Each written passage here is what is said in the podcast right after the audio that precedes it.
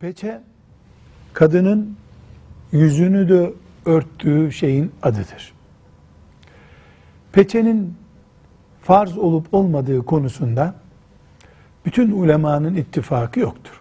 Bazı alimlere göre normal şartlarda peçe takılmayabilir. Peçe takılmaması durumunda ise bayanın açık olacak bölümü sadece yüz olan kısımda tabi karşıdan bakıldığında görülen bölümdür. Mesela çene altı kapalıdır. Yüz şu çene üstünden alna kadar olan kısımdır. Bu bölümü örtmek bazı alimlerimize göre farzdır, bazılarına göre farz değildir.